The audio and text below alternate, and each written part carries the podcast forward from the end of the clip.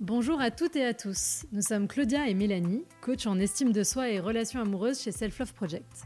Nous aidons chacun et chacune à reprendre le pouvoir sur sa vie amoureuse en apprenant à s'aimer plus pour aimer mieux et se laisser aimer. Si vous êtes à la recherche de partage, de conseils et d'astuces pour vivre une vie amoureuse plus douce et plus épanouissante, vous êtes au bon endroit. Sur ce podcast, nous échangeons chaque semaine à deux sur un sujet lié à l'amour, la relation amoureuse ou l'estime de soi ou à plusieurs avec nos invités qui viennent nous partager leurs expériences et leurs apprentissages sur ces sujets. On est parti pour l'épisode du jour. Bonne écoute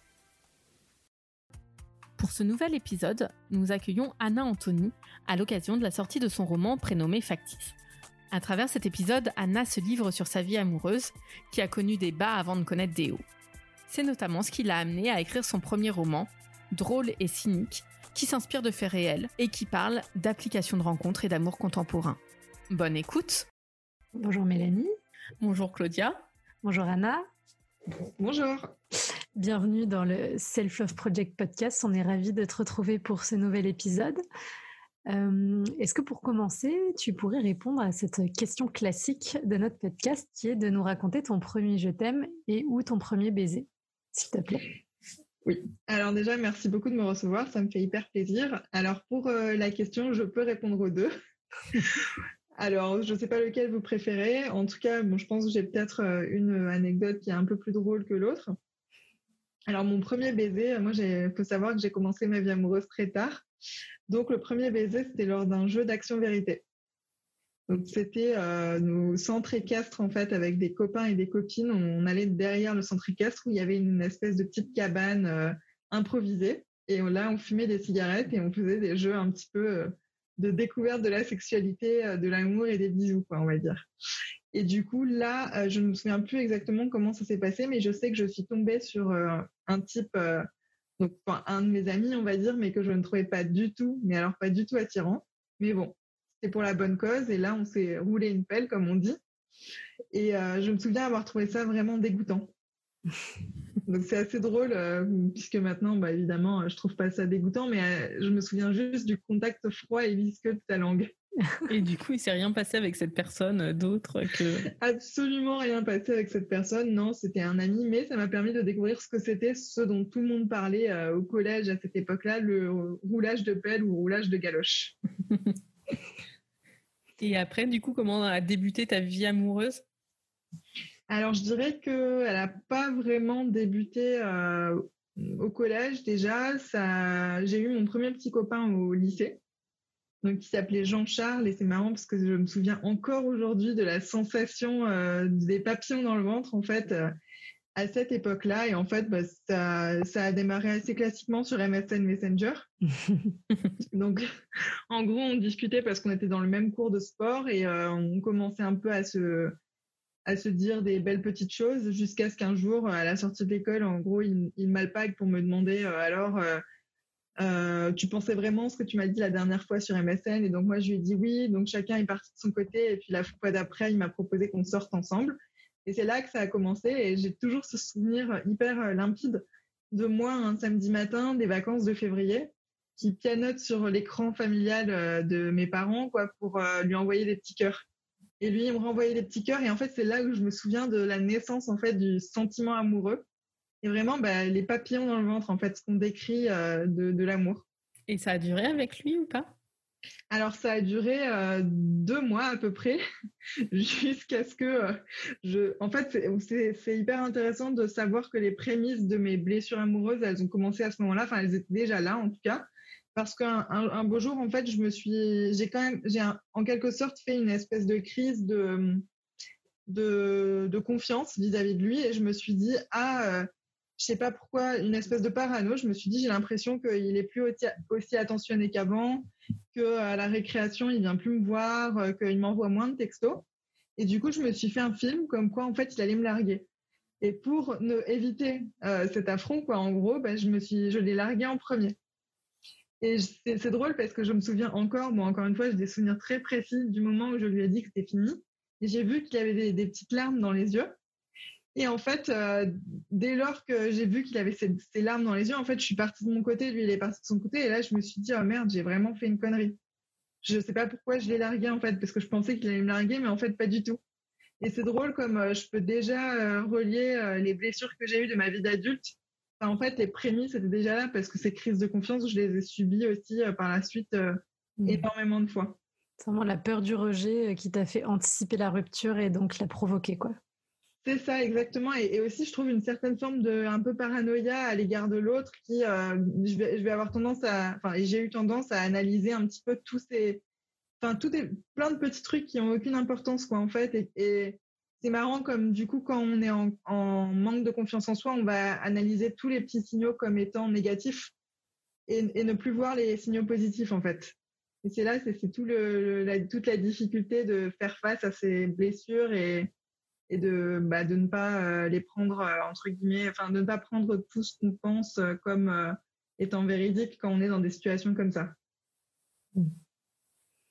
Et donc, du coup, euh, tu l'as quitté. Et après, qu'est-ce qui s'est passé euh? Alors, je l'ai quitté et j'ai immédiatement regretté, mais dès l'après-midi, je me mmh. suis dit, mais pourquoi j'ai fait ça euh, Et donc, j'ai réfléchi quelques jours et quelques jours après, je. Donc, c'était tout ça se passait sur MSN, beaucoup sur MSN à cette époque. Et quelques jours après, en gros, je, bah, je lui ai écrit sur MSN en lui disant, ah, je suis désolée, Jean-Charles, j'ai j'ai fait une bêtise, euh, je sais pas pourquoi, je sais pas ce qui m'a prise. Euh. En plus, c'était très difficile à expliquer. Comment vous allez expliquer à quelqu'un que vous l'avez largué et que vous regrettez deux jours après, quoi. C'est ridicule. Et en fait, euh, du coup, j'ai, hum, bah, j'ai ramé, ramé, ramé. C'est vraiment la définition de ce qu'on appelle ramer pour récupérer quelqu'un. Donc, j'ai ramé pendant à peu près deux mois. Et au bout de deux mois, le soir du gala de l'école, euh, le soir du gala de l'école, voilà, ce qui, et qui était aussi mon anniversaire, bah, il est revenu vers moi et on est, on s'est remis à sortir ensemble. Donc là, j'étais aux anges forcément et ça s'est reparti pendant à peu près un mois, mais il était plus du tout pareil. Et il me, pas qu'il me traitait mal, mais je sentais qu'il y avait vraiment une indifférence. Quoi. En fait, il y avait quelque chose qui s'était cassé et du coup, c'était fini euh, et ça m'a, ça m'a brisé le cœur.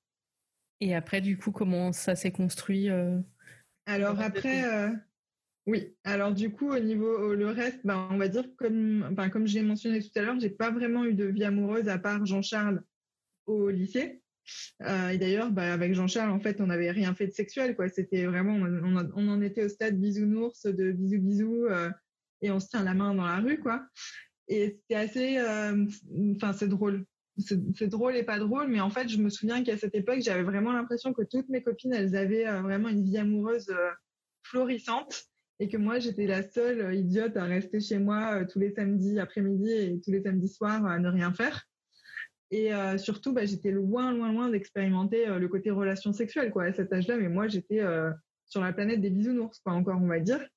Du coup, pendant toutes les années de lycée, il s'est pas passé grand-chose. J'ai eu une adolescence assez solitaire en fait, où je restais pas mal chez moi. J'avais pas vraiment, j'ai pas eu l'impression d'avoir une vraie vie d'adolescente où j'allais à des soirées, des booms et des voilà des après-midi entre copines. Et du coup, c'est à la fac que euh, j'ai recommencé, on va dire, cette vie amoureuse en allant un petit peu plus loin. Et donc, à la fac, euh, euh, j'ai eu un espèce de coup de foudre pour un, un, type à la bibliothèque. Donc, moi, mais il faut savoir que mes histoires, pendant très longtemps, ont débuté comme ça. C'est-à-dire que je, je vais dans un lieu et je repère quelqu'un et là, je me fais tout un fantasme sur cette personne et je me dis, waouh, je, je, veux ce mec, quoi. En fait, et tout, beaucoup de mes histoires, en fait, ont démarré comme ça. Donc, je, je pense que ça doit vouloir dire quelque chose sur le plan euh, psychologique. Alors, tu nous aides pas du tout parce que nous, c'est pas du tout ce qu'on conseille aux gens. ah ben non, mais c'est pas du tout ce que, ce que je conseille aux gens non plus. Hein. C'est attention. Comme j'ai eu une vie amoureuse pour les trois quarts foireuse, je pense qu'il faut surtout pas écouter mes techniques. Enfin, mes techniques de cette époque, bien sûr, parce que du coup, j'ai eu le temps de m'analyser. Et en fait, à chaque fois, il m'arrivait ce truc-là où je fantasmais sur quelqu'un. Je pense que je suis quelqu'un qui est énormément dans l'imaginaire aussi. Dans voilà, j'aime euh, me taper des films et me faire des fantasmes. Et en fait, à la bibliothèque universitaire, j'ai repéré ce type et je me suis dit, je le veux. Enfin, je veux qu'il me remarque, je veux qu'il, euh, je veux euh, le, connaître. Et en fait, par un heureux hasard, parce qu'à chaque fois, c'est aussi ce qui se passe dans ma vie, le lendemain, j'ai une copine qui le connaissait et qui est allée lui dire bonjour et qui m'a dit bonjour aussi. Et du coup, on s'est installés tous les trois à la même table. Et là a démarré une espèce de un, jeu amoureux en fait que je ne comprendrai jamais encore aujourd'hui, très étrange, où en fait, ce type, ça a duré avec lui pendant, donc, on va dire quelques mois. Alors, c'était une relation purement virtuelle. C'est-à-dire qu'on ne se voyait pas vraiment à part à la bibliothèque à se dire bonjour, comment tu vas, etc. Mais par contre, on s'envoyait 100 messages par jour.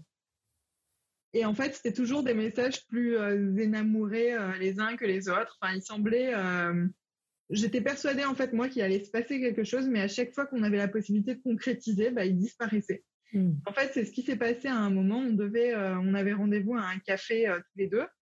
Et c'était censé être le premier rendez-vous. Vous voyez le style, j'ai pas de vie amoureuse, je prévois ma tenue, je me suis acheté une tenue exprès, je, euh, je, me tape un million de films dans ma tête en me disant ah le rendez-vous enfin j'ai un rendez-vous moi aussi comme mes copines euh, je sais pas comment ça se fait que je mérite ça euh, qu'il m'arrive ça et là le jour du rendez-vous il annule donc voilà il annule donc grosse déception pour moi et quelque part j'étais euh, je sais pas j'y croyais tellement pas que j'étais pas si surprise et ensuite, euh, donc il annule en me disant, bah écoute Anna, je suis désolée, je pense que je suis pas prêt à me mettre en relation pour le moment. Euh, alors il vaut mieux qu'on en reste là.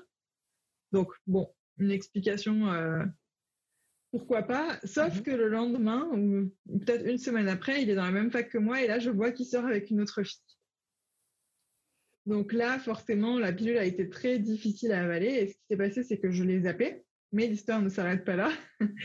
Donc j'ai zappé ce type ça a été difficile parce que j'avais vraiment un réel coup de foudre et c'est vrai qu'on avait une très bonne alchimie. Euh, bah, vraiment, on, se comprenait euh, très très bien. Et ensuite, euh, pendant quelques mois, bon bah j'essaye de l'oublier et puis une copine me présente un, un, un type. Donc c'est assez insolite parce qu'il avait trois ans de moins que moi. Et moi, à l'époque, j'avais 19 ans et lui, il en avait 16. Ouais, c'est ça, 16. Mais il paraissait tellement mature en fait. Enfin, après, c'était quelqu'un de très mature. D'ailleurs, mon ami avait 19 ans et c'était un ami de son mec et il traînait qu'avec des gens plus âgés. Et du coup, ce type de 16 ans, bah, on est parti en vacances ensemble et ça a été ma première relation sexuelle. Alors, ça fait un peu cougar, comme ça.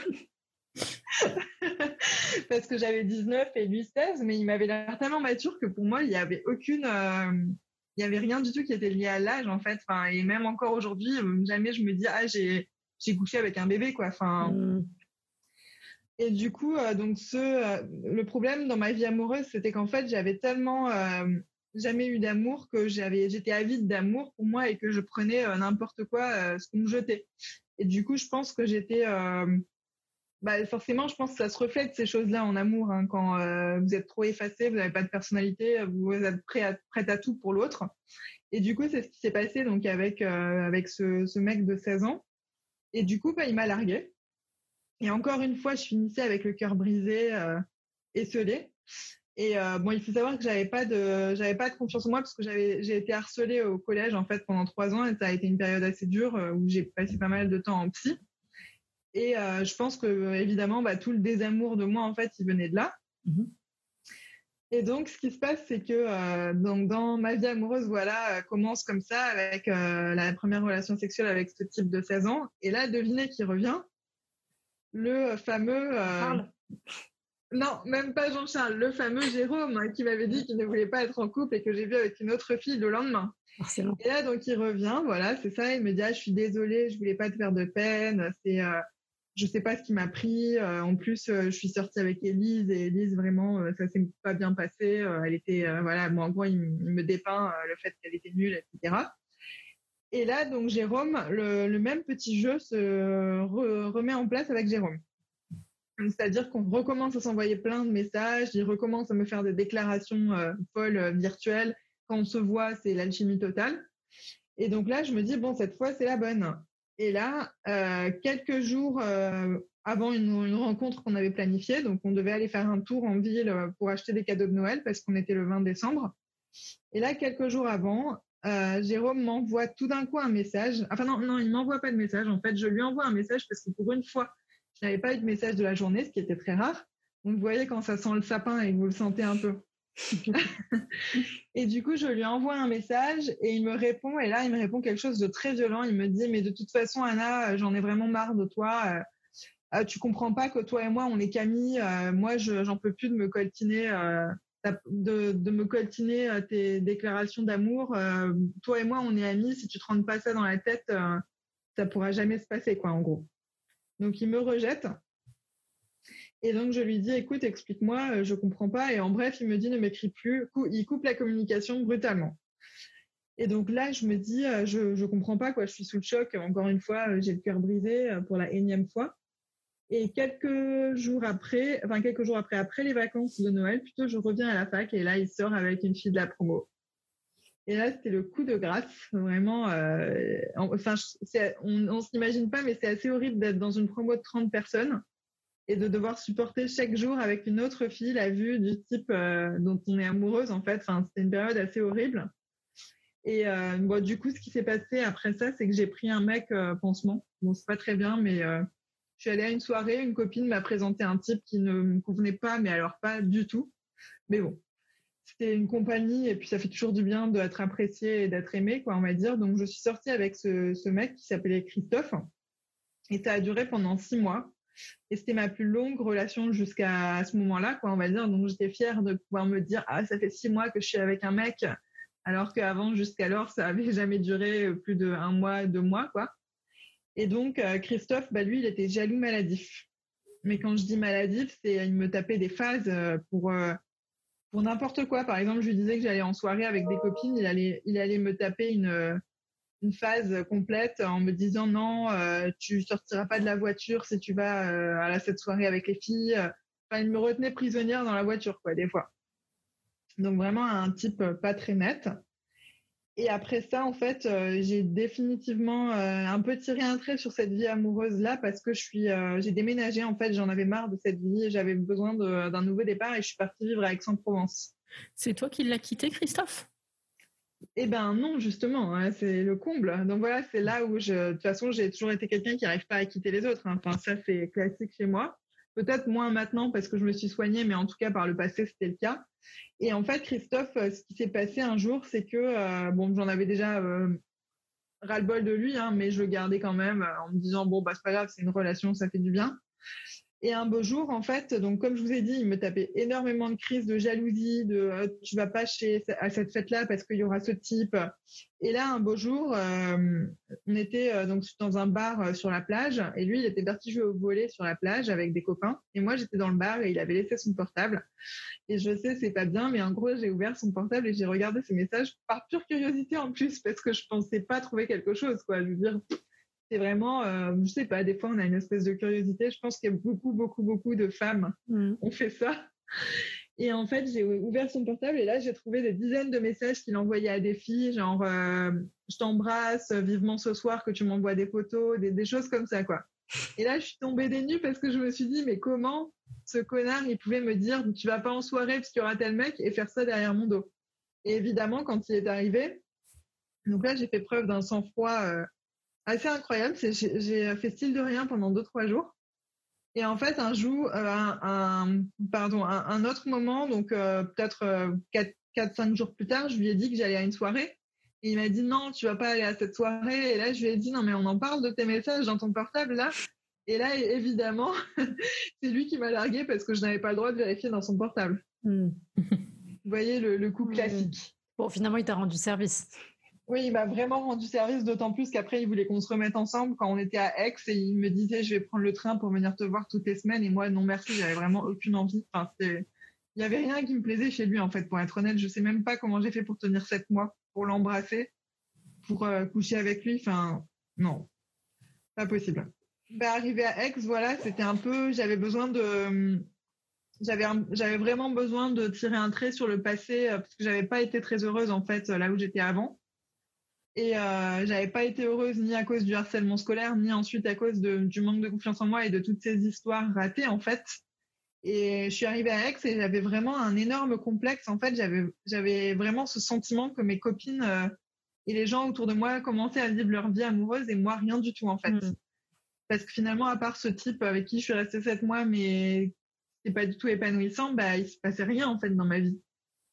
Et c'était un peu, c'est marrant comme ça peut vite devenir un, un complexe où euh, ça me donnait vraiment le sentiment que j'arrivais pas à. Bon, cette expression, je la trouve horrible, mais vous voyez cette expression de garder un mec?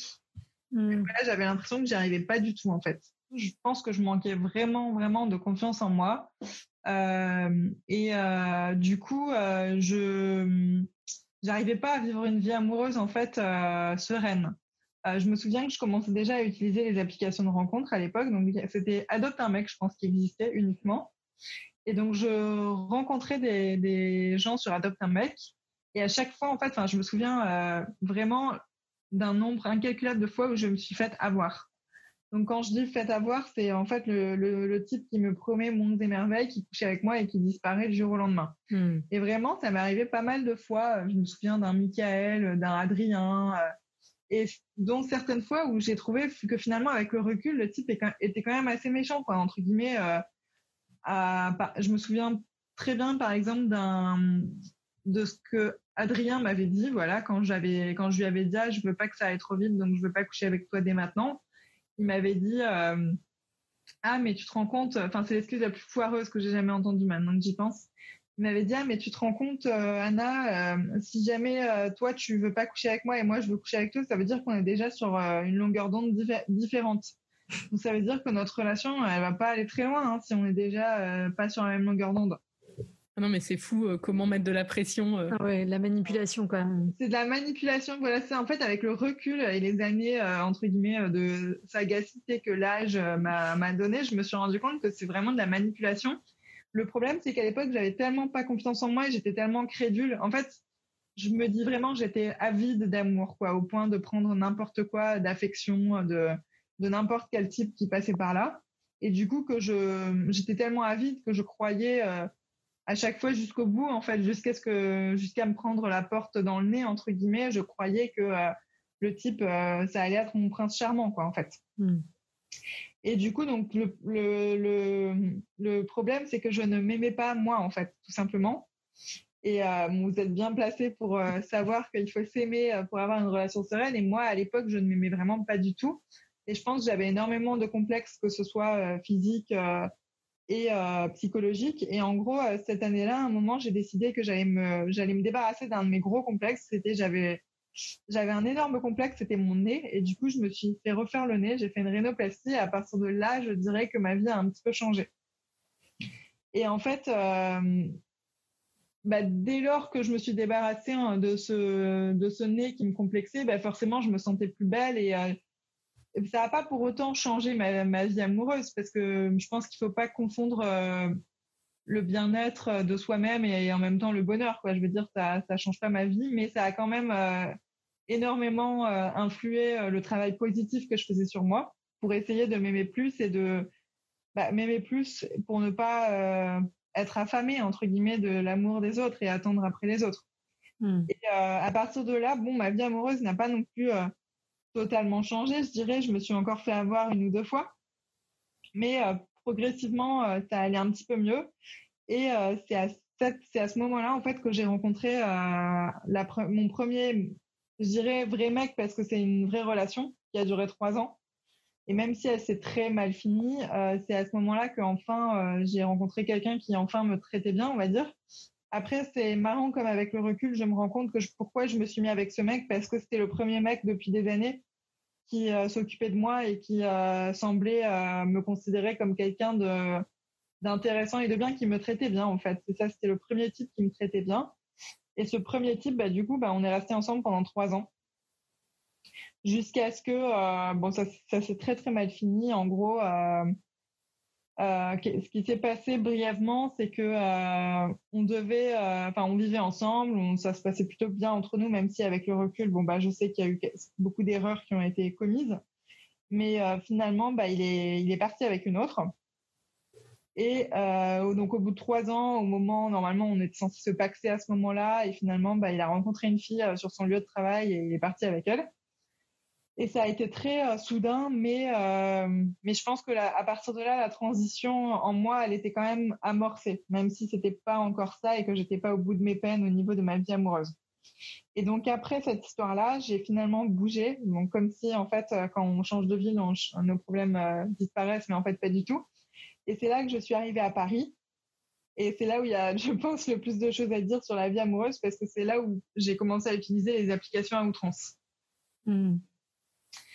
Donc là, je débarque à Paris et je je suis célibataire et j'ai, je me rends compte, en fait, là, ça a été la désillusion, c'est je me rends compte que bah, j'ai 25 ans, que les canaux de rencontre, ils commencent un petit peu à s'amenuiser, quoi, finalement. Et encore, bon, 25 ans, on peut se dire c'est la fleur de l'âge, hein, mais mais il commence à s'amenuiser, c'est-à-dire que je commence à avoir de plus en plus de personnes autour de moi qui sont en couple depuis longtemps, qui, euh, qui, qui, comment dire, oui, c'est ça qui s'installe en fait, c'est leur première relation sérieuse qui dure. Donc, euh, j'avais des copines qui étaient à Paris mais qui n'étaient pas du tout disponibles, donc je passais un peu mes week-ends seuls.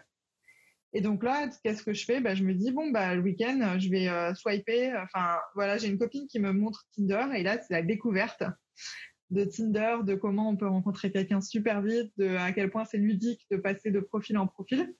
Et à partir de là, bah, en gros, je commence pour essayer d'oublier mon ex, donc celui qui était parti avec une autre fille, je commence à faire plein de rencontres au point de, euh, franchement, je pense j'avais deux rendez-vous par semaine, quoi, on va dire, euh, pendant une longue période. Euh, et, à chaque fois, en fait, je, je, pouvais me rendre compte que j'étais pas du tout guérie de mon ex parce qu'à chaque fois, il y avait quelque chose qui va pas, qui, n'allait pas, pardon, avec les types que je rencontrais. C'est-à-dire, euh, le premier, euh, il était très bien, sauf que non. le deuxième, il était très intéressant, très beau, sauf qu'en fait, ben non, je sais pas, ça n'allait pas trop. Et ainsi de suite, pendant des, des, des mois et des mois, en fait, j'utilisais les applications et il se passait absolument rien à l'intérieur de moi. Est-ce que c'est toi, à ce moment-là, qui rejetais les gens? Oui. Donc, a quand même changé. C'est que tu n'étais plus à outrance à essayer de trouver quelqu'un, un vide à remplir, mais là, c'était plus, tu ne laissais plus rentrer. Tout à fait, exactement. Et d'ailleurs, c'est très important hein, que tu dises ça parce que euh, tu vas comprendre après pourquoi, en fait, dans, la suite des événements. Donc, à ce moment-là, en fait, j'avais pas tellement oublié mon ex, je pense. Et je, euh, j'avais qu'une, euh, enfin, j'avais envie de rencontrer quelqu'un d'autre, mais je pense que ça passait pas. Et du coup, c'était marrant parce que je devenais très attirante aux yeux des autres, en fait. Mm. À chaque fois, tous les, tous les garçons que je voyais, ils me rappelaient tous. Euh, ils voulaient toujours me revoir. Euh, j'avais toujours droit à un message, alors que moi, j'avais copié-collé dans mon téléphone, euh, dans les notes de mon iPhone, j'avais copié-collé un message tout fait. Salut Frédéric, je suis désolée. Enfin, j'ai passé une très bonne soirée, mais par contre, je suis désolée je pense que ça va pas le faire. J'ai pas eu la petite étincelle, cette fameuse étincelle. Je rigole parce que j'avais un peu le même message aussi, alors ça me fait rire. tu m'étonnes. Je pense qu'on a tous un petit peu ce petit message qu'on envoie une fois, et puis ensuite une deuxième, une troisième, on change juste le nom. Au moins, on ghoste pas les gens. oui, oui j'allais dire, le point positif, c'est qu'au moins euh, le message est envoyé et que tu clôt les choses. quoi. Ah oui, non, non, moi j'ai trop d'empathie, je pense, pour les gens pour, euh, pour pouvoir ghoster. Et en fait, euh, du coup, euh, à partir de ce moment-là, donc je multipliais les dates et il ne se passait rien jusqu'à un jour où, bon ben voilà, encore une fois, les histoires de ma vie, je vais, euh, je, je, je, fais de la boxe et en fait, je vais à la salle de boxe française et là, j'ai un coup de foudre qui m'a terrassé. Donc un coup de foudre pour un mec, genre la scène, c'est vraiment une scène de film, c'est-à-dire je suis, en, gros, il y a la salle de boxe, donc il y a une il y a une salle en bas et une salle en haut. J'étais dans la salle du haut et là, tout est ouvert, donc on peut voir ce qui se passe autour. Et en gros, il y avait euh, une salle où il y a des sacs de frappe. Et il y avait un type qui s'entraînait tout seul sur les sacs de frappe. Et moi, j'étais à côté, j'attendais le début de mon cours et je le regardais. Et là, un énorme coup de foudre, quoi. Mais vraiment, genre le truc, euh, bon, comme ça m'est arrivé souvent, mais qui, qui ne sont en fait, je pense, enfin, pas rationnels du tout, quoi. Euh, je sais pas, ça doit être un truc avec mon imaginaire. Et en fait, le type, je le vois là et je parviens plus à penser à autre chose que ce type. Vraiment, euh, genre, et je, euh, je rentre chez moi et je pense à lui. Le lendemain, j'y pense. Quand je vais à la salle de boxe, j'y pense. Enfin, vraiment, ça devient, bon, pas une obsession parce que ça reste, euh, je, je, savais que c'était un coup de foudre pas rationnel, etc. Mais quand même. Et ensuite, chaque fois que je me mets à, aller à la salle de boxe, bah, il est là et on se jette des regards. Et vraiment, à chaque fois, genre, ça devient, vous voyez, le, le jeu de eye contact. Hmm qui est hyper. Euh, en fait, c'est marrant parce que ce genre d'histoire, ça mène absolument à rien, mais il y a quelque chose de follement excitant.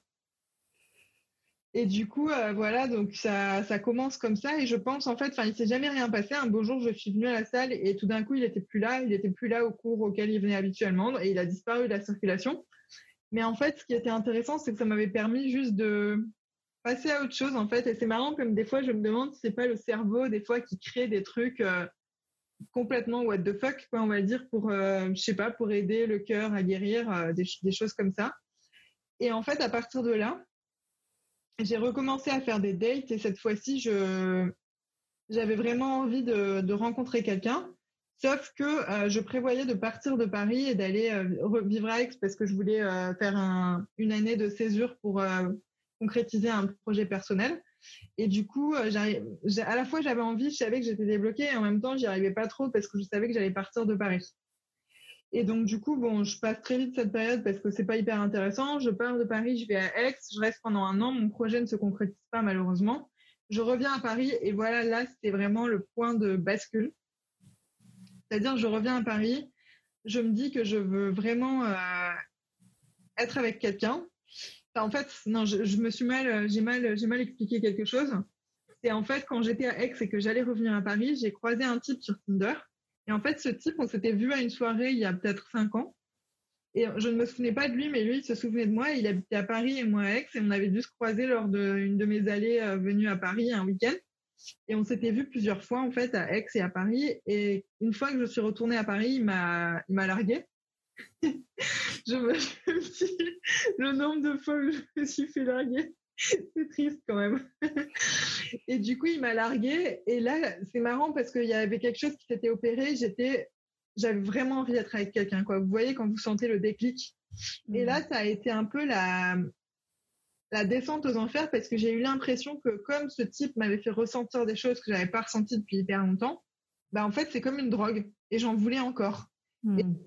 J'étais prête à plaquer euh, n'importe quel schéma sur n'importe quelle personne juste pour avoir à nouveau euh, bah, cette dopamine et cette sérotonine que l'amour procure quoi en fait. Et du coup là je me suis mis à faire des dates mais comme une dingue quoi en gros deux par semaine. Et euh, j'ai rencontré un, mec qui m'a fait vivre une histoire absolument passionnante.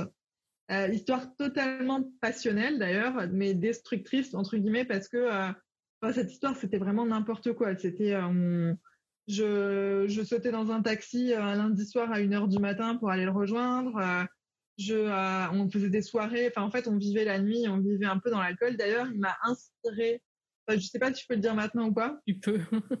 il m'a inspiré un, personnage dans mon roman et d'ailleurs c'est à peu près décrit. Bon, j'ai pas, c'est pas les vrais détails pour ne pas pour ne pas euh, révéler euh, l'identité de personne, mais en gros, c'est vraiment une partie de mon, de mon roman, c'est cette histoire passionnelle. C'est marrant parce que j'ai vraiment souffert de cette histoire et en même temps, j'ai un souvenir, mais impérissable, quoi, de, euh, de cette, ce, le fait de se sentir vivante, en fait, c'est tellement génial d'avoir une histoire comme ça, au moins une fois dans sa vie, c'est des montagnes russes, c'est un coup ça va, un coup ça va pas, c'est, et j'allais, bah, comme j'ai dit, en gros, euh, je recevais un texto la nuit, j'arrivais pas à dormir. Il me disait prends un taxi et viens. Euh, je sautais dans le taxi, j'arrivais et, et on dormait pas. Et le lendemain, j'allais au boulot et je prenais 15 cafés. Et le soir, je m'endormais à 21h. Et puis le lendemain, on refaisait ça. Et puis le, samedi soir, on sortait en boîte ensemble. Et puis on rentrait ivre et on allait chercher un McDo à 6 h du mat. Enfin, hmm. c'est vraiment euh, la vraie vie. Alors après, bien sûr, ça, tu peux pas tenir comme ça sur du long terme. Et je pense qu'on était totalement, mais alors totalement incompatibles. Mais euh, c'était euh, une histoire trop bien, quoi. En fait, même si, bon, sur le moment, je lui en ai voulu parce que il m'a un peu largué euh, comme une merde. Donc voilà, encore, encore une largaison. et du coup, après ça, en fait, bah, c'est là où j'explique le point de bascule par rapport à la question de Mélanie tout à l'heure, qui est très intéressante. C'est au moment où je voulais oublier mon ex, celui qui est parti avec une autre, ben j'étais hyper attirante aux yeux des hommes que je fréquentais et ils me rappelaient toujours. J'étais pas avide. Et à ce moment-là, une fois que j'ai passé euh, tout ce cap-là de euh, retomber amoureuse de quelqu'un et cette histoire passionnelle, ben j'ai, euh, je, me suis remise à devenir vraiment affamée en fait, à vouloir ressentir le frisson de l'amour. Et en fait, j'ai multiplié les dates. Et là, ça a été euh, l'addiction aux apps de rencontre. Vraiment une addiction. C'est-à-dire que je, je, j'arrivais pas à m'arrêter d'aller sur, euh, sur Tinder, sur Apple, sur Adopt a Mac. Et en fait, euh, sans ces applications et sans une perspective de rencontre, ma vie était vide. Hmm. Vraiment vide dans le sens où j'avais plus envie de, où, je, je trouvais aucun intérêt en fait au quotidien s'il n'y avait pas ce frisson là. Et après, je sais que moi, j'ai une, enfin, on a tous des, euh, des tendances ou des. Enfin, moi, je sais que j'ai une tendance à être euh, très addict à la dopamine des réseaux sociaux et des apps de rencontre d'ailleurs. Je le sais que c'est. Euh, jamais je serai euh, accro à l'alcool ou des trucs comme ça. C'est, c'est pas du tout mon, truc. Mais par contre, la dopamine et les réseaux, je sais que ça produit un effet de malade sur moi.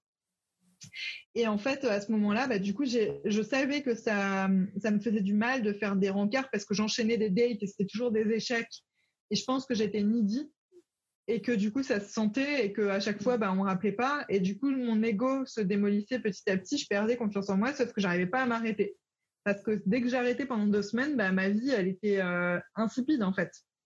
Et du coup j'essayais d'arrêter et je me souviens c'est là où je me suis dit que c'était vraiment une véritable drogue parce que euh, je me souviens euh, d'avoir essayé pendant enfin d'arrêter pendant deux trois semaines de déconnecter tous mes comptes d'enlever les applis et presque d'en pleurer en fait tellement j'avais envie d'y retourner parce que j'avais trop envie d'aller voir si quelqu'un m'avait envoyé un message et euh, du coup c'était vraiment une addiction. Sauf que mon ego il était enfin j'avais plus de confiance en moi et le problème c'est que c'est un cercle vicieux.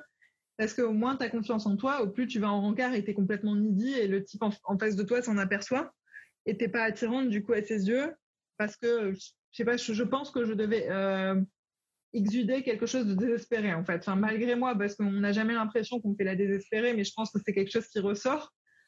Et du coup, à ce moment-là, ben, vraiment, je, suis rentrée dans la série noire. Et c'est un peu cette série noire qui m'avait donné envie d'écrire. En fait, je me suis dit, euh, j'étais tellement euh, frustrée et je me disais, mais j'adorais analyser la psychologie en fait des gens. Enfin, c'est toujours quelque chose que j'aime faire. Et je me disais, mais en fait, ces trucs-là, je trouve, je pense que c'était à l'époque où on n'en parlait pas beaucoup encore des addictions aux apps de rencontre, mm. euh, de, tous les travers. pas, il n'y avait pas encore de nom vraiment sur tous ces trucs-là. Il n'y avait pas encore euh, de ce truc de le choix, trop de choix, tu le choix. Et petit à petit, c'était des choses dont je me rendais compte. Et je me suis dit, bah, comme j'étais révoltée, j'ai toujours été, euh, j'ai une personnalité très révoltée, bah, je me suis dit, ok, je vais écrire dessus. Ça va en plus être un exutoire. Et donc, j'ai commencé à écrire. Et, euh, et j'ai commencé à écrire un petit peu sur une page Facebook. Et je voyais que ça prenait un peu. Les gens étaient, euh, étaient plutôt euh, enthousiastes. Et du coup, petit à petit, bah, j'ai commencé à écrire un petit peu tous ces dates. Et ça m'a. Ça m'a. Comment dire C'était vraiment. Je lâchais tout, en fait, dedans. D'ailleurs, au début j'avais écrit un, manuscrit d'abord qui était un, manuscrit sur l'addiction aux applications de rencontre. Donc c'était le quotidien d'un personnage qui est donc en gros mon alter ego, qui euh, allait sur les apps pour espérer trouver quelqu'un et qui petit à petit bah, dénonçait un petit peu tous les travers, l'addiction. Et, et en fait, c'est devenu un manuscrit, sauf que euh, aucun éditeur n'en a voulu de ce manuscrit. Euh, parce qu'il n'y avait pas assez de trame narrative, c'était trop, ça faisait trop chronique. Et donc, du coup, ce manuscrit-là, bah, j'en ai fait un blog, en fait, où j'ai commencé un petit peu bah, à décrire tous ces travers, euh, des apps de rencontre, même des choses au début dont, sur lesquelles on mettait pas vraiment un nom. Mmh. Euh, des, des, choses qu'on fait, qu'on a tous, tous, toutes fait, pardon, sur les applications, euh, de commencer à parler à quelqu'un, puis ensuite la personne, il y a une autre personne qui pointe le bout de son nez qui est plus intéressante, donc on arrête de parler à la première, puis ensuite quand la deuxième se volatilise, bah, on reparle à la première, enfin des choses comme ça pas très respectueux et je me suis dit mais en fait ça tue le respect quoi ces trucs-là. Et même moi j'étais devenue quelqu'un que j'aimais pas en fait. C'est-à-dire qui se servait des gens qui euh, qui répondait à un type alors qu'en fait c'était pas mon style. Puis s'il proposait un rendez-vous j'essayais de le faire un peu patienter euh, en mettant du temps à répondre et en lui disant désolé j'étais partie un week-end euh, ceci cela. Alors c'était pas vrai du tout. Et même moi je finissais par devenir quelqu'un que j'aimais pas et avoir des comportements aussi respectueux en fait. Et ensuite petit à petit en fait en euh, je commençais à aller, enfin je commençais, non, j'allais déjà à beaucoup de soirées, mais en gros, euh, en gros, euh, je me rendais compte en fait qu'à chaque soirée, on finissait par parler de ça avec des gens, même des gens que je connaissais pas, des gens que je croisais comme ça, on commençait à parler des amours et on commençait à parler des apps et c'était toujours le même ras-le-bol en fait. Et là, je me suis dit ah, il y a peut-être un truc à, à faire. Mmh et donc là, je me suis, j'avais déjà le blog, donc le blog commençait à marcher plutôt bien. Euh, et là, je me suis dit que j'allais créer une newsletter. Donc, j'ai créé une newsletter. Et là, en fait, euh, à peu près au même moment, mon manuscrit, euh, donc j'essayais encore de le renvoyer dans plein de maisons d'édition, mais tout le monde me disait la même chose, en gros, que c'était trop, bah, pas assez de trame narrative et qu'en plus c'était vraiment, c'est que du somme, quoi. En fait, ce, manuscrit, c'était que de la rage de A à Z.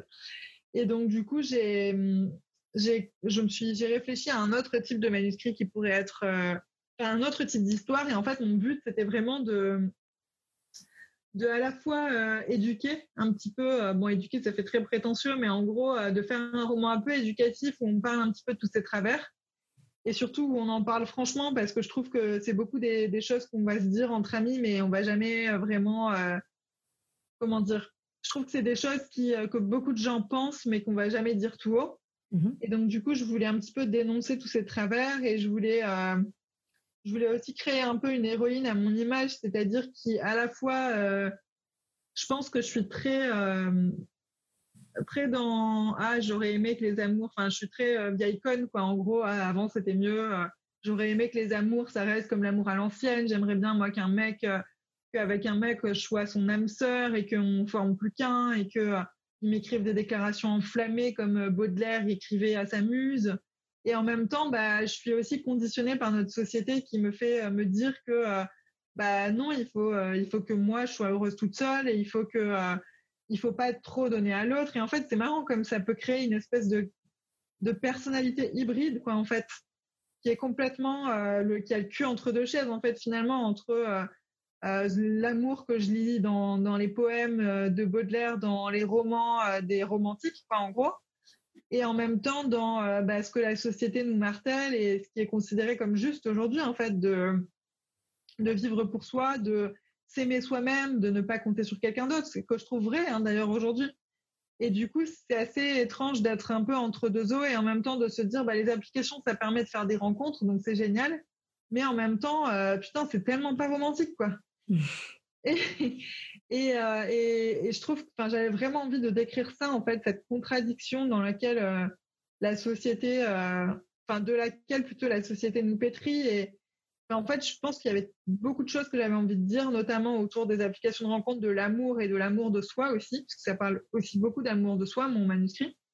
Mon roman, en gros, ça parle vraiment de aussi des dictates que la société nous impose, euh, surtout à nous en tant que femmes, je trouve, notamment à travers les réseaux sociaux, euh, de euh, il faut pour être une bombe, il faut que tu aies tels attributs. Et je trouve que Instagram a beaucoup décuplé ça. Et finalement, bah il y a tout qui s'emboîte bien parce que bah, notre mon héroïne, elle a pas assez d'amour propre. Et du coup, ça interfère dans ses relations. donc, ce qui se passe, c'est qu'elle va vers des mecs qui ne sont pas pour elle elle, rentre dans une relation toxique. Pourquoi? Parce qu'elle s'aime pas assez non plus.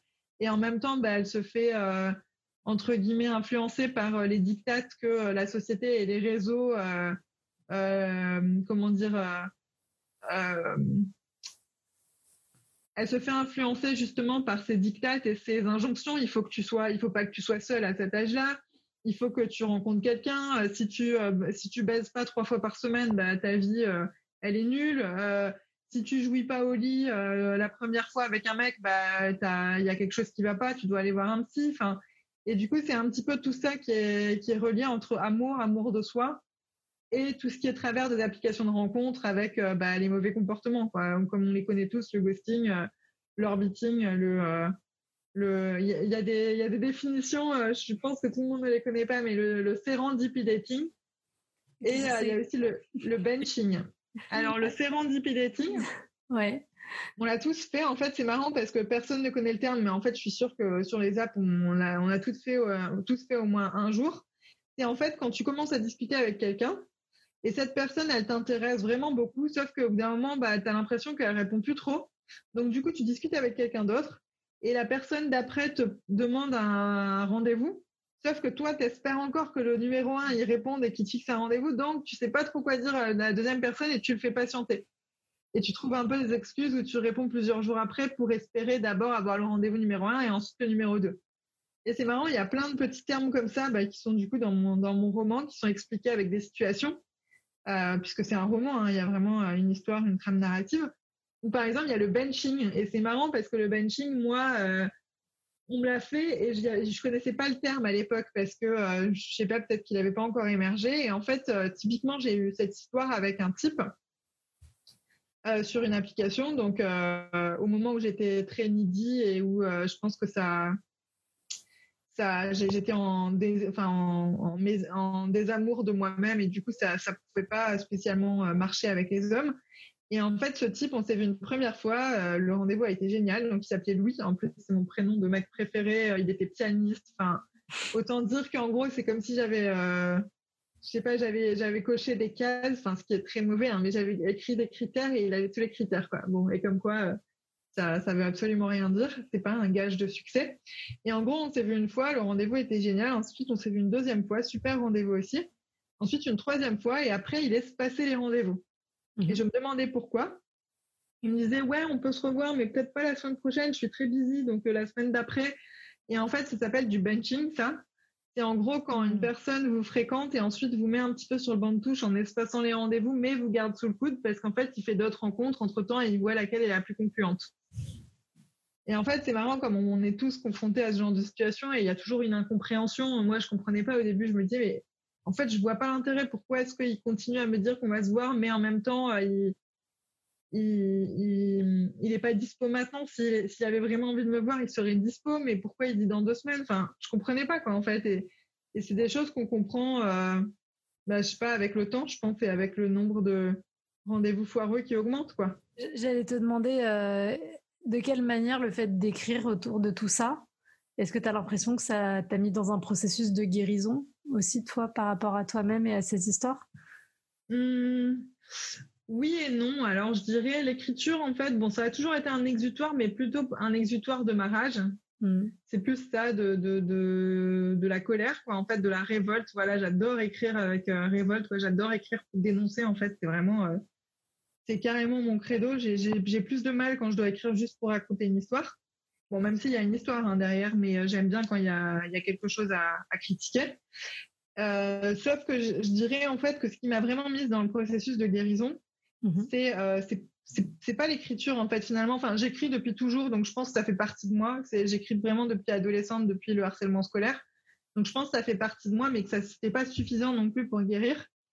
Euh, ce qui m'a vraiment permis de guérir, je dirais que c'est donc d'une une part l'écriture, mais pas suffisante. Mais ensuite, c'est surtout il y a un moment en fait sur les applications de rencontres comme ça, je me suis prise tellement de bâches que je me suis dit ok là non, il y a plus de il n'y a plus d'avancée possible, il faut que j'arrête. Et là, j'ai vraiment arrêté.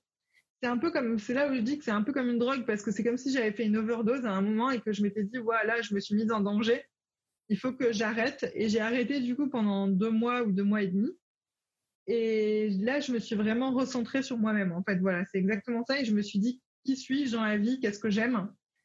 Euh, de qu'est-ce que je mérite quoi en fait? Finalement non je mérite pas euh, ce, ce genre de type quoi après lesquels je cours en fait constamment quoi c'est ça un petit peu ce, ce, ce, constat amer quoi que hmm. et, presque en fait je me rendais compte qu'il y avait des types que j'avais fréquentés mais vraiment je vous assure je les trouvais nuls mais en fait j'étais hmm. tellement euh, j'avais tellement pas envie d'être seule que j'étais prête à me coltiner à un mec nul juste pour pas être seule et ça ça a vraiment été un déclic quoi la dernière euh, déception et le fait de juste être un petit peu seule et prendre du temps seule pour moi bah, ça m'a vraiment fait redescendre en en, pression et surtout mettre moins d'enjeux sur la rencontre parce que je pense qu'à force de mettre trop d'enjeux sur la rencontre, bah, on finit par foirer. Il faut qu'on ait, ait, une vie en fait finalement euh, à côté de, de, la rencontre amoureuse et c'est quand j'avais quand j'ai commencé à prendre conscience que oui j'avais une vie et que non ma vie elle n'était pas forcément fade s'il y avait personne dedans. Hmm. Bah, là j'ai commencé vraiment je pense à, à reprendre confiance en moi et à m'aimer à nouveau et à et d'ailleurs c'est à partir de là que j'ai fait une rencontre euh, qui a changé ma vie. Mais c'est ce que j'allais dire, du coup, maintenant, tu es dans une relation. Euh, ouais, c'est ça. Alors maintenant, je suis dans une relation depuis deux ans et demi. D'ailleurs, euh, on va se paxer dans deux jours. Ah, félicitations. Ouais. Et, euh, et par contre, oui, j'ai oublié de dire aussi, je, je suis allée voir une psy, donc une psychiatre, parce que je pense que je pense qu'avec le recul, peut-être j'aurais fait du coaching, mais moi, je, avec le harcèlement scolaire, et je pense que j'avais trop de névrose en fait pour pour euh, j'avais besoin, je pense, d'un suivi psy en fait. Vraiment, j'avais des angoisses euh, et je pense qu'il y a des choses qui se guérissent par le coaching et d'autres non, qui se guérissent plutôt par la thérapie. Bien sûr. Oui. Et là, j'avais vraiment besoin, euh, enfin, j'avais, j'avais des grosses angoisses, des, des anxiétés. Euh, et du coup, j'ai aussi fait une, une, thérapie en parallèle, donc de cette période-là où j'ai arrêté, où je me suis, où il fallait que je me recentre sur moi-même. Et là, en gros, ce qui s'est passé, c'est que je me suis réinscrite sur une appli de rencontre. Donc, j'ai changé d'appli.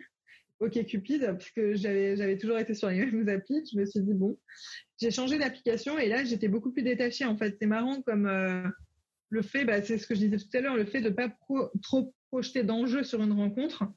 Bah, finalement, en fait, euh, ça te fait être naturel et sympa et pas, euh, je sais pas, et pas, euh, et pas comme une folle qui se dit que le, le seul, que c'est un mec qui va sauver sa vie, quoi, en fait, mmh. finalement. Ce que je, pense que je dégageais auparavant. Et du coup, j'ai rencontré donc euh, mon, conjoint actuel. Et euh, ça s'est passé euh, très facilement, en fait, finalement. Et après, je pense aussi vraiment que bah, sur les applications, c'est difficile parce qu'il y a une multiplication du choix. Enfin, il y a trop de choix, donc ça tue le choix. Donc les individus sont de plus en plus difficiles. Mais je pense vraiment qu'en fait, il y a un jour où on tombe sur une personne et ça colle. Et il n'y a rien à dire de plus. En fait, ça colle juste et tout se passe bien et il n'y a rien à redire. Et il y a, y a, une part de chance, en fait, dans, dans l'amour, mais que ce soit sur les applis ou que ce soit dans la vraie vie. Comme je pense pas qu'il faille réduire euh, la vie à la chance ou au fatalisme, à contrario, mais je pense qu'il y a toujours une petite part euh, de, de ce truc indescriptible qui fait que bah, c'est le bon moment pour les deux et ça se passe bien. Mm. Et à contrario, justement, euh, je pense qu'il n'y a pas de fatalisme non plus. En fait, quand on a des échecs amoureux récurrents, c'est pas euh, c'est pas Eros qui a décidé de punir de te punir quoi. En fait, c'est qu'il y a quelque chose que tu fais qui est analysé dans, mm. dans ton comportement, dans ton et je pense qu'il faut essayer de décortiquer ça. En fait, pour moi, il n'y a pas de fatalisme amoureux, quoi. Bah après, tu parles de chance, pardon Mélanie, tu parles de chance, mais effectivement, euh, au-delà de la chance, il y a tout ce travail, ce processus de déconstruction et d'analyse que tu as fait en amont et qui t'a permis d'être disponible au moment de cette rencontre pour euh, t'engager dedans. Exactement, ouais, ouais c'est tout à fait ça. C'est vraiment, il y a un processus, il y a une analyse de soi, en fait, à faire. Des fois, j'ai des gens dans ma newsletter qui, euh, qui m'envoient un message et qui me disent que leur relation ne marche pas du tout, que c'est toujours la même chose ou que c'est toujours le même, le même type de personne. Enfin, il se passe toujours la même chose. Et en fait, il y a un moment, je pense qu'il faut vraiment réussir à s'analyser soi-même mm. pour savoir bah, quel a été le dénominateur commun dans toutes ces histoires et faire un travail sur soi, en fait, que ce soit seul ou avec euh, un thérapeute ou avec un coach. Mais je pense que bah, autant dans la vie, on a toujours, euh, il y a toujours un facteur chance qui s'explique pas, mais autant il n'y a pas que j'y crois plus du tout à ce truc de fatalisme auquel je croyais justement il y a dix ans. Il y a dix ans, quand je vivais mes histoires, la ex et, euh, et tous ces types qui m'ont largué, je croyais vraiment au fatalisme. En fait, je me disais, mais moi, je suis, euh, de toute façon, je suis maudite. je suis, il y a quelqu'un qui a dû faire du vaudou avec moi c'est sûr. Euh, comme ma grand-mère euh, maternelle est, est, métisse, donc euh, mes, mes, parents ont des origines, enfin mon père plutôt a des origines de, de Sierra Leone, d'Afrique. je croyais vraiment à ce truc-là, quoi, au vaudou. Enfin, il y a quelqu'un qui m'a fait du vaudou. Et en fait, ces, ces explications-là, je trouve, elles, elles, servent juste en fait à ne pas se remettre en question finalement. Et à mmh. se dire non, mais de toute façon, je suis vouée au spleen, amoureux pour l'éternité, c'est sûr. je serai jamais heureuse en amour, donc c'est normal, ça devait arriver. Mais en fait, non. Enfin, pour moi, c'est soi-même et c'est euh, un travail sur soi-même et, et voilà, il n'y a pas, non, il n'y a pas de fatalisme en amour, ni dans la vie d'ailleurs. Après, oui, il y a la malchance. Des fois, il y a un événement euh, euh, triste ou inattendu qui se produit. C'est, c'est, c'est la vie, mais il n'y a pas de, il n'y a pas de, de, vaudou amoureux, quoi. c'est. Et du coup, ton livre, il sort quand? Il s'appelle comment? Alors, mon livre, il s'appelle Factice et il sort le 14 avril. Euh, voilà, il sort en librairie et c'est vrai que je suis hyper impatiente euh, qu'il sorte parce que euh, je sais pas pourquoi je suis persuadée en fait qu'il pourrait parler si euh, il y a une bonne communication en fait qui est faite dessus parce qu'un livre ça marche jamais s'il n'y a pas de com. je suis persuadée qu'en fait il pourrait parler à pas mal de gens et je pense aussi qu'il va, il pourrait aussi susciter un débat parce que je pense que tout le monde ne sera pas d'accord avec les théories entre guillemets que que j'ai distillées à l'intérieur. Après, euh, bon, bah, avant tout, euh, moi, j'ai juste envie d'être, euh, enfin, que mes lecteurs passent un bon moment, en fait, et que éventuellement, bah, ça leur explique, ça leur fasse comprendre un petit peu mieux quels sont les mécanismes sur les apps de rencontre et que bah, c'est pas forcément c'est pas forcément leur faute entre guillemets si ça se si s'ils tombent toujours sur des individus qui sont indécis ou des choses comme ça que c'est aussi les mœurs actuelles et les applications de rencontres et la démultiplication du choix qui font qu'on est plus difficile qu'avant mais voilà en gros j'ai hâte euh, j'ai tellement envie de débattre en fait avec les gens euh, qui vont me lire que ce soit négatif ou positif parce que je pense qu'il y a énormément de matière à débattre donc il est très dénonciateur très enfin assez sulfureux même si ça reste soft hein, c'est pas euh, ça reste soft. Il y a un côté à la fois drôle et à la fois cynique, quoi, on va dire, mais j'ai trop envie. Il y a plein de théories que j'ai que j'ai euh, inscrites dedans et j'ai trop envie d'en débattre avec les gens, en fait. Bah, nous, en attendant, tu nous as donné envie de le lire. Bah, on a hâte d'en débattre avec toi. oui, voilà, j'ai trop envie parce que je pense qu'il y a des choses, les gens vont pas être d'accord ou les gens vont trouver que c'est trop, euh, euh, trop manichéen ou pas. Et en même temps, moi, j'ai bien pesé tous mes mots pour l'avoir retravaillé à peu près 50 000 fois et vraiment, je, je pense qu'il y a matière à débattre en fait. Du coup, euh, pour euh, conclure cet épisode, euh, la même question que d'habitude, qui est que si tu avais une baguette magique qui te permettait d'enlever toutes les contraintes, les peurs, tout ça, et qui te permettait de changer quelque chose, soit dans ta vie amoureuse, soit dans l'absolu, voilà, qu'est-ce que tu voudrais faire évoluer, qu'est-ce que tu voudrais changer? Alors, je pense que si j'avais cette baguette magique, déjà, je j'éradiquerais euh, la peur de la solitude. Parce que je pense que c'est une peur euh, qui est partagée par énormément de jeunes, de jeunes gens de, notre âge, quoi, à peu près, on va dire, à partir de peut-être un peu avant 30 ans pour les femmes et un peu plus tard pour les hommes. Et je trouve que cette peur de la solitude, elle peut vachement biaiser les relations. notamment soit à travers une quête effrénée de trouver quelqu'un à tout prix et de se tromper sur, euh, sur les critères, soit justement de sortir avec n'importe qui pour combler euh, la, peur de la solitude. En fait, je pense que si personne n'avait peur de la solitude, bah, on serait en couple vraiment avec la bonne personne parce qu'on a envie de l'être et pas par, euh, pas par crainte en fait de, de passer ses jours tout seul. Donc ça, c'est la première chose. Et la deuxième chose, si j'avais droit à une deuxième petite chose avec la baguette magique, c'est que euh, ça, ça serait pour moi donc un vœu purement égoïste, c'est que je m'enlèverais euh, les, les, les insécurités, enfin l'insécurité que je peux avoir parfois en amour, qui euh, j'ai l'impression que c'est, je pense qu'il y a pas mal de personnes qui partagent cette insécurité amoureuse, donc c'est-à-dire de d'avoir peur d'être largué, d'interpréter le moindre signal comme oh mon dieu il va me larguer. Et euh, je pense que je vivrais beaucoup plus sereinement euh, mes relations. Enfin, j'aurais vécu plus sereinement mes relations et je vivrais ma relation actuelle plus sereinement, même si, bon, évidemment, ça va. Hein. Mais je pense que c'est euh, c'est une des peurs, en fait, la peur de l'abandon, c'est une des peurs les plus difficiles à vivre. Et je pense qu'il te fait te fait vriller, quoi, des fois, en fait. Du coup, si j'avais la possibilité, bah, je pense que je l'enlèverais. Et en plus, pour avoir plusieurs copines qui sont concernées aussi, bah, tant qu'à faire, tout le monde serait débarrassé de de, voilà de ce, ce truc là euh, qui bah, qui te rend un petit peu folle quoi parfois. ok, super. Bah, en tout cas, merci beaucoup Anna d'avoir accepté notre invitation et d'avoir partagé ton histoire avec nous. Je pense que ça parlera à beaucoup de gens. Ouais, merci d'avoir autant partagé. Euh, c'est super. Ben, merci à vous, hein, ça m'a fait hyper plaisir. Et puis voilà, j'espère que le, roman euh, vous plaira et qu'on pourra débattre euh, dessus sur toutes mes théories euh, à la con là pendant pendant longtemps. On manquera pas de vous partager le lien.